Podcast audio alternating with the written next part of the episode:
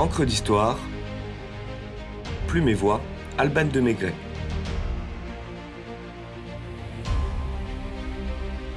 Quand on parle du loup,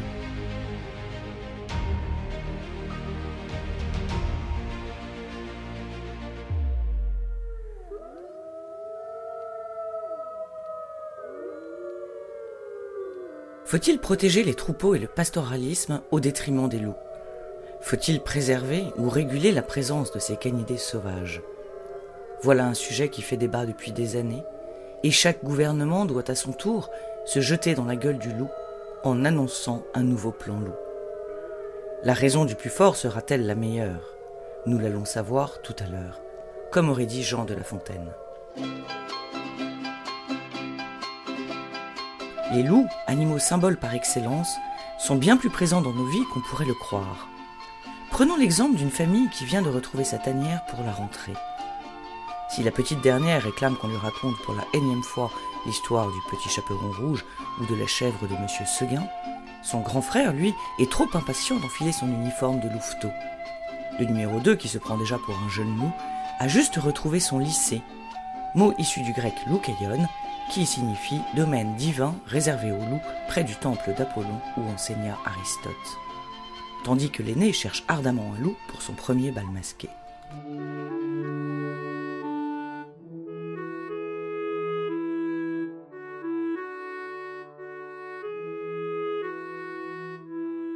Stigmatisé depuis le Moyen Âge dans les sociétés judéo-chrétiennes, le loup n'a pas toujours été la bête féroce et mangeuse d'hommes que les contes pour enfants décrivent protecteur ou destructeur, promoteur céleste ou créature démoniaque, ce canidé ambigu est selon les mythologies et religions vénéré, admiré ou redouté.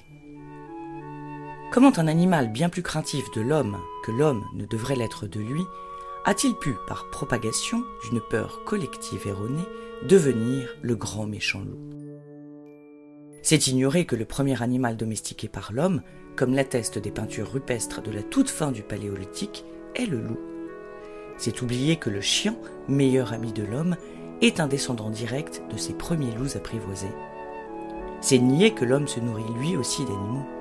C'est nier surtout que le premier prédateur du loup demeure l'homme. Chasseur comme l'homme, observateur comme l'homme, organisé comme l'homme, vivant en meute hiérarchisée comme l'homme vit en tribu, le loup incarne, sinon le concurrent, le modèle.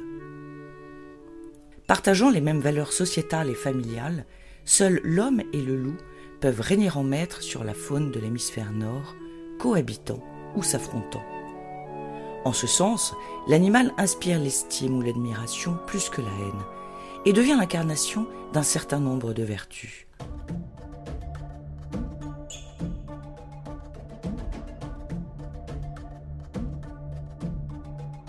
Les Indiens d'Amérique étaient probablement ceux qui accordaient le plus d'honneur aux loups, qu'ils vénéraient comme leurs maîtres chasseurs, mais aussi leurs initiateurs spirituels. Le loup, qui personnifie pour l'Indien la loyauté et la fidélité, du fait de sa vie en meute avec une compagne unique, dispose d'une place de choix sur les totems et dans les classements des animaux.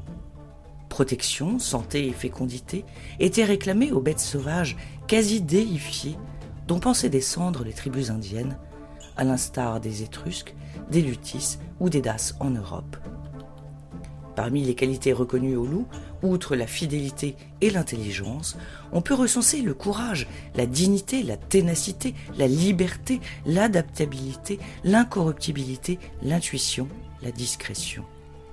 Ainsi, la force et le pouvoir exceptionnel du loup le présentent souvent comme un guide initiatique.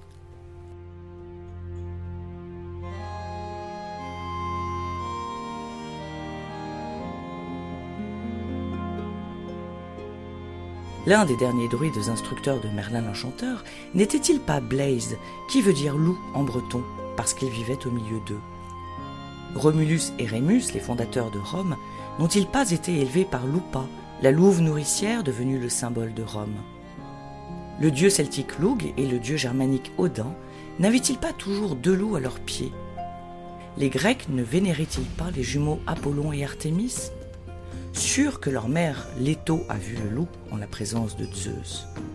On dit qu'Héra, par vengeance, aurait transformé en louve la maîtresse de son mari. Il n'est d'ailleurs pas rare de voir le qualitif de Lykéios accolé à la déesse de la chasse et au dieu de la poésie, faisant d'eux des dieux loups. Le temple d'Apollon à Delphes était gardé par un loup de bronze en souvenir du véritable loup qui avait protégé le trésor du dieu de la purification et de la jeunesse éternelle. Gengis Khan, le grand conquérant mongol, n'était-il pas le fils du loup bleu? Et plus récemment, en Turquie, Mustafa Kemal, dit Atatürk, le père de tous les Turcs, n'était-il pas aussi surnommé le loup gris d'Angora?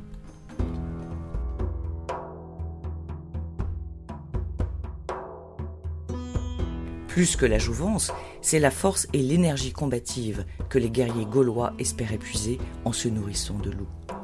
Tout comme les Winilis, un peuple germanique qui signifiait loup. Et si les Gaulois recouvraient leur casque d'une tête de loup, c'était bien pour se mettre dans la peau du loup et se donner le courage nécessaire au combat. Apercevoir un loup avant une bataille était présage de victoire. Et Mars, le dieu romain de la guerre, père des jumeaux fondateurs de Rome, était symbolisé par un loup. Associé à la lumière, le loup symbolise le passage vers l'autre monde. Chez les Grecs, Hadès, le dieu des morts, était vêtu d'une peau de loup, tandis que chez les Égyptiens, Upwaout, le dieu loup, se tenait à l'avant de la barque solaire d'Osiris lors de la traversée nocturne dans les régions souterraines. Les Grecs baptisèrent d'ailleurs Asyut, la ville qui lui était dédiée, Lycopolis. Les Chinois associaient l'étoile Sirius à un loup chargé de garder le palais céleste. Le loup cristallise l'éveil individuel de l'homme, il montre le chemin vers le monde des morts. C'est un passeur. Dans la mythologie nordique, Fenrir est le loup géant, gardien du monde des morts. Associé à la destruction et au destin funeste de la fin du monde, il fut attaché par les autres dieux, mais se libéra de ses liens et avala Odin avant d'être abattu. Le symbole du loup est donc très fort et plutôt positif dans la majorité des civilisations. Si les Hébreux voyaient en lui une manifestation de la puissance divine, le Nouveau Testament a renversé l'image du canis lupus dans une métaphore associant l'agneau au Christ et le loup à Satan.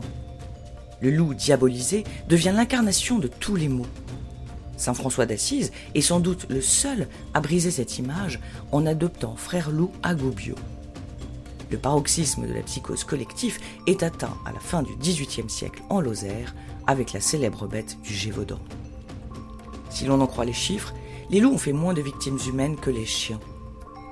Un loup vit seul uniquement s'il est malade ou a été banni par sa meute. Et son instinct premier est de fuir cet homme qui le terrifie. Mieux que personne, Alfred de Vigny rend toute sa noblesse à cet animal injustement haï dans son superbe poème La mort du loup de 1843. Rompant avec l'image moralisatrice des contes, et inspirant bien plus que la pitié, le respect. C'est justement avec ce poème, lu par la douce voix de Gérard Philippe, que nous vous proposons de clore ce podcast. Le loup le quitte alors, et puis il nous regarde. Les couteaux lui restaient au flanc jusqu'à la garde, le clouait au gazon tout baigné dans son sang. Nos fusils l'entouraient en sinistre croissant. Il nous regarde encore. Ensuite, il se recouche, tout en léchant le sang répandu sur sa bouche. Et sans daigner savoir comment il a péri, refermant ses grands yeux, meurt sans jeter un cri. J'ai reposé mon front sur mon fusil sans poudre, me prenant à penser. Et n'ai pu me résoudre à poursuivre sa louve et ses fils, qui tous trois avaient voulu l'attendre. Et comme je le crois, sans ces deux louveteaux, la belle et sombre veuve ne l'eût pas laissé seule subir la grande épreuve mais son devoir était de les sauver, afin de pouvoir leur apprendre à bien souffrir la faim, à ne jamais entrer dans le pacte des villes que l'homme a fait avec les animaux serviles qui chassent devant lui pour avoir le coucher les premiers possesseurs du bois et du rocher. Hélas, ai-je pensé, malgré ce grand nombre d'hommes, que j'ai honte de nous, débiles que nous sommes. Comment on doit quitter la vie et tous ces maux? C'est vous qui le savez, sublimes animaux.